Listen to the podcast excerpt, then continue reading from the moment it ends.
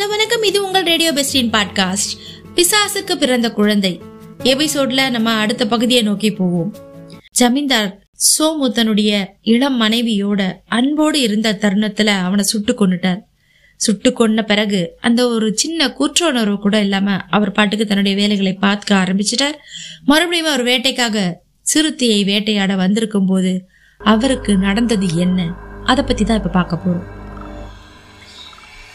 முதலில் எல்லாமே வெறும் பிரமை என்று தன்னுள் சொல்லிக் கொண்ட ஜமீன்தார். அப்படி தன்னை ஏமாற்றி கொண்டுவிட முடியாது என்பதை அவருடைய வயதும் அனுபவமும் உணர்த்தின. சிறு சிறுவென இரவு பூச்சிகள் வட்டமடித்து ஓசை எழுப்பும் இந்த நடுக்காட்டில் அரை நிலாவின் வெளிச்சம் மரங்களையும் புதர்களையும் தழுவியுள்ள இந்த நடுநிசி வேளையில் வெட்ட வெளியில் தான் தன்னந்தனியே நிற்பதும் தனக்கு எதிரே அந்த சுருட்டு மனமும் புகை வடிவமும் புலப்படுவதும் உண்மைதான் உண்மைதான் என்று அவருடைய பகுத்தறிவு அடித்து சொல்லியது இத்தனை வருடங்களில் என்றுமே அனுபவித்து இராத ஒரு அச்சம் அவருடைய உச்சி மண்டைக்குள் புகுந்து நரம்பு கால்களில் ஓடியது. எப்படிப்பட்ட அச்சத்தையும் தாங்கக்கூடிய மனோதிடம் அவருக்கு இருந்ததால் மயங்கி கீழே விழாமல் இருந்தார். இருந்ததோடு மட்டுமல்ல யார் நீ? யார் சொல்லு? என்று வாய் திறந்து கேட்கவும் செய்தார். எந்த பதிலும் வரக்கானோ ஆனால் கொஞ்சம் கொஞ்சமாக புகையின் அடர்த்தி அதிகரித்தது. சுருட்டின் நாற்றமும் வலுத்தது. கண் கொட்டாமல் பார்த்து கொண்டே அசைவற்ற நின்றான். தரையில் கண்ணுக்கு தெரியாமல் ஒரு தூபக்கால் வைத்திருப்பது போலவும் அதில் யாரோ சாம்பிராணியோ அகிலோ போட்டு புகை எழுப்புவது போலவும் தோன்றியது. இதயம் படபடவென்று அடித்துக்கொண்ட அதே நேரத்தில் அவர் கண்கள் கூர்மையாயின. திடீரென்றது சிறிது சிறிதாக அந்த புகைக்கு ஒரு வடிவம் ஏற்படலாயிற்று. ஒரு மனித வடிவம். கை கால் கண் மூக்கு என்று தெள்ளந்தெளிவான ஓரங்கள் ஏற்படாவிட்டாலும் அது ஒரு இளைஞனின் உருவம் என்பது நன்கு தெரிந்தது. அவருக்கு நன்கு தெரிந்த இளைஞன் அவருடைய அந்தரங்க வேலைக்காரன் சோமு. அத்தனை பயத்துக்கும் நடுவே அவருடைய மூளையும் வேலை செய்தது. யார் நீ? சொல்ல போறியா இல்லையா? என்று அதட்டியபடியே துப்பாக்கியை உயர்த்தினார். அந்த உருவத்தை நோக்கி பாயிண்ட் பிளாக்காக இருந்த ஒரே தோட்டாவில் சுருண்டு விழக்கூடிய இடைவெளிதான் இருந்தது அவருக்கும் அந்த உருவத்துக்கும். அது நகரவில்லை. அங்குலம் கூட நகரவில்லை. துரை சிங்கத்தின் விரல்கள் நடுங்கின. இருந்தாலும் விசையை அழுத்தினார். துப்பாக்கியிலிருந்து தோட்டா சீறிக்கொண்டு புறப்படும் ஓசை கேட்டது. சோமுவின் உருவத்தை அம்பு போல துளைத்து கொண்டு தாண்டி சென்றது. அவ்வளவோடு சரி மின்னல் அடிக்கும் நேரம் அந்த வடிவம் கலைந்து சிதறி மறுபடியும் ஒன்று சேர்ந்தது. கால்களை நகர்த்த முடியாமல் நிலை குத்தி நின்றார் துரைசிங்கம். விழிகள் தெரித்து விடும் போல வலித்தன. அதே கணம்.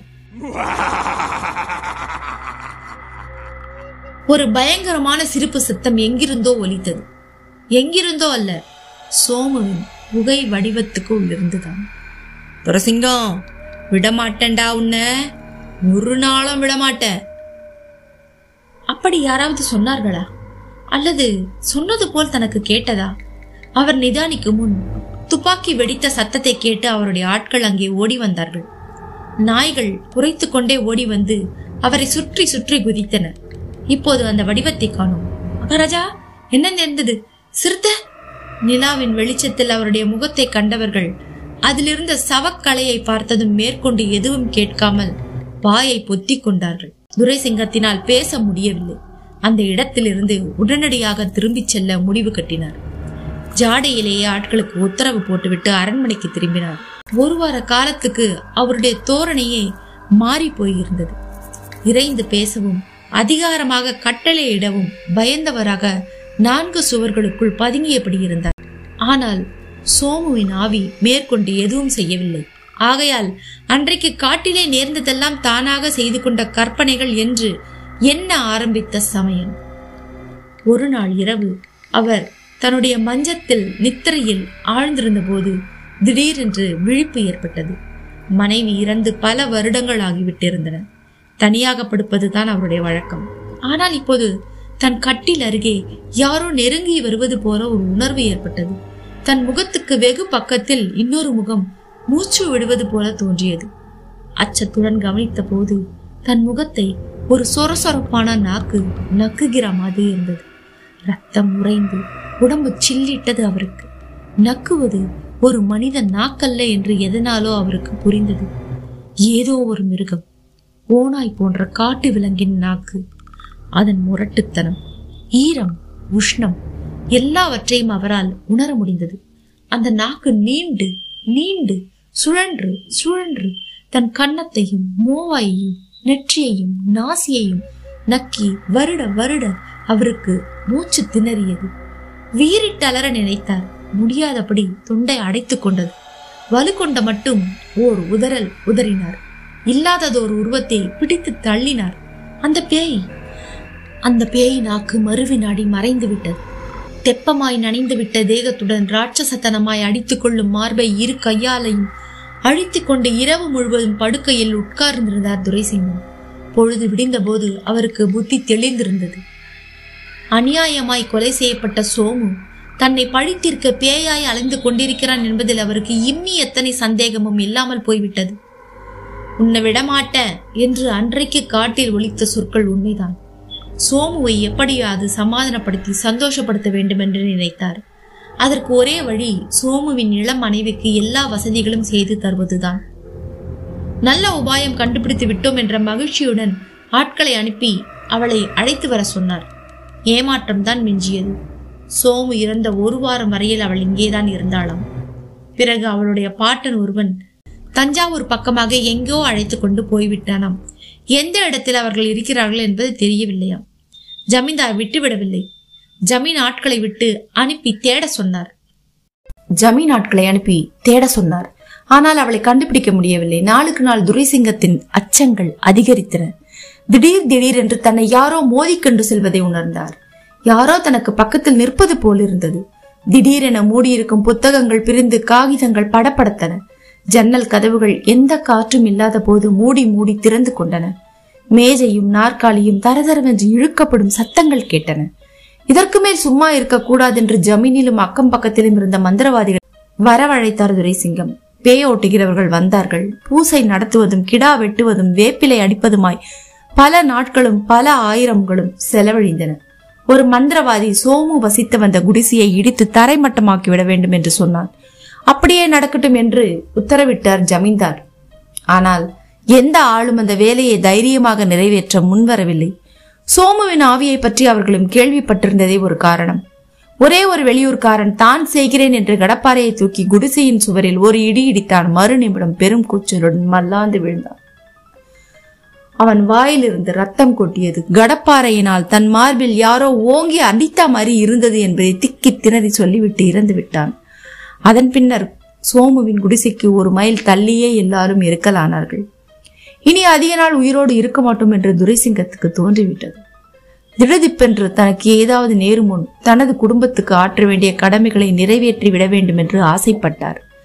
அவருக்கு இரண்டே பெண்கள் தான் மூத்த பெண்ணுக்கு கல்யாணமாகி ஒரு வயதில் பெண் குழந்தை இருந்தது. இரண்டாவது மகள் ஜெயக்குமாரி தளதளவென்று வளர்ந்து இளமையுடன் சொர்ண விக்கிரகமாக வளர்ந்து வந்தாள். அவளுக்கு கல்யாணம் செய்து வைத்துவிட்டால் கடமை முடிந்தது என்று தீர்மானித்தார் ஜமீன்தார். அண்டை அசல் ஜமீன்களிலும் ராஜ பரம்பரைகளிலும் தேடி அலசி சாந்திப்பட்டி ஜமனின் மூத்த இளவரசரை தேர்ந்தெடுத்தார். வேட்டையிலும் சிலம்பத்திலும் கல்வி அறிவிலும் அழகிலும் நிகரற்றவனாக இருந்தான் வஜ்ரவேலு. திருமண ஏற்பாடுகள் கோலாகலமாக நடக்க ஆரம்பித்தது. அந்த குதுகலத்தில் சோமுவின் ஆவியை கூட ஓரளவு மறந்து போனார் துரைசிங். ஜமீன்தார் கொஞ்ச நாள் சந்தோஷமாக இருக்கட்டும் என்று நினைத்தா மாதிரி அதுவும் தலைமறைவாகவே இருந்தது. திருமண நாளும் வந்தது. வடிவேலன்குடி ஜமீன்தாரின் அரண்மனையில் கல்யாண மண்டபம் கூட நிறைந்திருந்தது. வாத்திய கோஷமும் மந்திர கோஷமும் செவியை நிறைத்தன விதவிதமான வண்ணங்களை வாரி இறைத்தன விளக்குகள். வெளியே அதிர்வேட்டுகள் முழங்கின. உள்ளே விஸ்தாரமான மண்டபத்தில் நூற்று கணக்கான ஆசனங்களில் ஜமீன்தார்களும் வெள்ளைக்கார அதிகாரிகளும் துரைசாலிகளும் வீற்றிருந்தார்கள். மேடையில் மணமக்களுக்கு பின்னே நின்றிருந்த துரைசிங்கம் அந்த கண்கொள்ளா காட்சியை மூச்சு அடைத்தது. காண்பது உண்மைதானா? கண்ணை கசக்கி விட்டு கொண்டு பார்த்தார். ஆம் சந்தேகமில்லை. விருந்தினர்களுக்காக போடப்பட்டிருந்த ஆசனங்களில் முன் வரிசையில் கால் மேல் கால் போட்டுக்கொண்டு உட்கார்ந்திருந்தான் சோமு. அவன் வெறி நிறைந்த பார்வை அவர் மீதே குத்தீட்டி மாதிரி செருகி கொண்டு நின்று. பக்கத்தில் இருக்கும் வேறு யார் கண்ணுக்கும் அவன் புலப்படவில்லை. அவர்கள் தங்கள் பாட்டுக்கு பேசிக்கொண்டும் சிரித்துக்கொண்டும் வணக்கம் தெரிவித்துக் கொண்டும் சந்தனத்தை முகர்ந்து கொண்டும் பானங்கள் அறிந்து கொண்டும் இருந்தார்கள். அசையாமல் முறைத்துக் கொண்டு உட்கார்ந்திருந்தவன் சோமு ஒருவன்தான் திருமண சடங்குகள் நடந்து ஜெயக்குமாரியின் கழுத்தில் தாலி கட்டப்படும் வரை சோமு அங்கேயே இருந்தான். எல்லாரும் அச்சதை தூவி ஆசிர்வாதம் செய்ததும் சரேல் என்று மறைந்து விட்டான் அப்போதைக்கு நிம்மதி பெருமூச்சு விட்ட துரைசிங்கம் இருந்தாலும் ஏதோ ஒரு கெட்ட நோக்கத்துடன் தான் சோமுவின் ஆவி இங்கே இன்றைக்கு சுற்றுகிறது என்பது அவருக்கு தெரிந்துவிட்டது. எத்தனை சீக்கிரம் முடிந்து எத்தனை சீக்கிரம் ஜெயக்குமாரி தன் கணவனின் ஊருக்கு போய் சேருகிறாளோ அத்தனை கத்தனை நல்லது என்று பரபரத்தார்.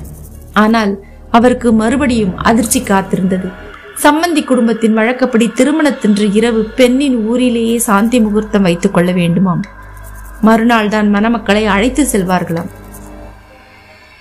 இன்றிரவு மகள் ஊரை விட்டு போய்விடுவாள். பிறகு ஆபத்து இருக்காது என்று நினைத்திருந்த துரைசிங்கம் கலவரமும் ஏமாற்றமும் அடைந்தார். எனினும் அதை வெளிக்காட்டிக் கொள்ளாமல் சாந்தி முகூர்த்தத்துக்கு ஏற்பாடுகள் செய்தார். அரண்மனையின் கிழக்கு கோடியில் இருந்த சயன கிரகம் பிரமாதமாய் அலங்கரிக்கப்பட்டது. மங்கள வாத்தியங்கள் முழங்க இரவு பத்து மணி சுமாருக்கு மணமகனையும் மணமகளையும் அந்த அறையில் விட்டுவிட்டு உறவினர்கள் திரும்பினார்கள். பத்து நிமிடம் கூட ஆகியிருக்காது. வீல் என்று ஒரு அலறல். அரண்மனையையே கிடுக்கிடுக்க வைத்தது ஒரு பெண்ணின் குரல் இளவரசி ஜெயக்குமாரியின் குரல். தூங்கி இருந்தவர்களும் தங்கி இருந்தவர்களும் புறப்பட்டு கொண்டு இருந்தவர்களும் அலறி அடித்துக் கொண்டு ஓடி போய் பார்த்தபோது ஜெயக்குமாரி அரை மயக்கமாக தன் கணவனின் தோளில் சாய்ந்திருந்தாள். அவள் முகம் எங்கும் முத்து முத்தாய் வியர்த்திருந்தது. வஜ்ரவேலு அவளுக்கு மெல்ல விசிறிக் கொண்டிருந்தான். என்னம்மா? என்ன என்ன? என்று பதறினார். ஜெயக்குமாரியின் குரல் நடுங்கியது. வந்து வந்து என்னை யாரோ மாப்பிள்ளை கிட்ட இருந்து தள்ளின மாதிரி இருந்ததுப்பா. யாரும் அவளை நம்பவில்லை. ஒன்னல என்னோ பயந்திருக்கா என்றார்கள். சிறிது ஆசுவாசப்படுத்திவிட்டு எல்லாரும் திரும்பினார்கள். ஜமீன்தார் துரைசிங்கத்தின் மனசுக்கு தெரிந்துவிட்டது மகள் சொன்னது உண்மைதான் என்று. சோமு என்ற பேய் மிக விசித்திரமான பயங்கரமான முறையில் பழித்தீர்க்க ஆரம்பித்திருக்கிறது என்பதை அவருடைய பயந்த நெஞ்சு உணர்ந்து விட்டது அப்படி அவர் மிரண்டு நடுங்கிக் கொண்டிருந்த அதே சமயம் அங்கே மணமகன் வஜ்ரவேலு தன் புது மனைவியை அணைத்து கொஞ்சிக் கொண்டிருந்தான். ஜெயா ஜெயா இதப்பார் ஏன் இப்படி பயந்து கத்தன? என்ன பாத்தியா? பாரு ஜெயா என்று வேடிக்கை செய்தபடி இளம் தளிர் போல துவண்ட அவளுடைய பொன் மேனியை தன்னுடன் சேர்ந்து அணைத்துக் கொண்டான். சிறிது சிறிதாக அவள் மனதில் தைரியமூட்டி பட்டு ஆடைகளையும் கெட்டி ஆபரணங்களையும் ஒவ்வொன்றாக களையலானான். அவளுடைய இளமை வெளிப்பட வெளிப்பட அவனுக்கு வெறி தலைக்கு ஏறிய அதே நொடியில் பின்னால் இருந்து அவனை எதுவோ இழுத்தது. ஒரு முரட்டு கரம் தன் கழுத்தை வளைத்து மோவாயில் இறுக்கி குரல் வலையை நெரிப்பது போல உணர்ந்தான். மூச்சு திணறியதால் என்ற ஓசை மட்டுமே அவன் தொண்டையிலிருந்து எழுந்தது. இப்பொழுது ஜெயக்குமாரியின் கண்ணுக்கு எதுவும் தெரியவில்லை. அணைக்க வந்த கணவன் துள்ளி பின்னால் விழுவதைக் கண்டாள். கோர விலங்காக மென்னியை நெரிக்கும் அருவமான கைகளை தன் கைகளால் விளக்குவதற்கான அவன் ஜீவ மரண போராட்டம் நடத்துவதைக் கண்டாள். அவன் கண்கள் பிதுங்கி வெளியே வர துடிப்பதையும் நாசியிலிருந்து வாயிலிருந்து நீர் கொட்டுவதையும் கண்டாள். என்னை விட்டுடு விட்டுடு விட்டுடு என்று மன்றாடுவது போல அவன் கைகளை உயர்த்தி கும்மிட முயலுவதை கண்டாள். ஹாய் ஹலோ வணக்கம். இது உங்கள் ரேடியோ பெஸ்டின் பாட்காஸ்ட். என்ன நேர்களே பிசாசு குழந்தை அத்தியாயம் எப்படி போகுது? நன்றாக விறுவிறுன்னு போய் கொண்டிருக்கிறது அல்லவா இப்போது ஜெயக்குமாரி அவளுடைய கணவன் அவர்களுடைய வாழ்க்கை என்ன ஆக போகிறது? அவங்களுடைய வாழ்க்கை சந்தோஷமா இருப்பாங்களா? துரைசிங்கத்தை சோமு எப்படியெல்லாம் பழிவாங்க போகிறான் இத அடுத்த அத்தியாயத்துல பார்ப்போம். அதுவரை உங்களிடமிருந்து விடைபெறுவது உங்கள் ரேடியோ பெஸ்டி உங்களுடைய பொன்னான ஃபீட்பேக்ஸ் என்னுடைய ஜிமெயில் முகவரியான radio bestie one at Gmail dot com என்ற இமெயில் முகவரிக்கு எழுதுங்க. நான் காத்திருக்கிறேன். நன்றி வணக்கம்.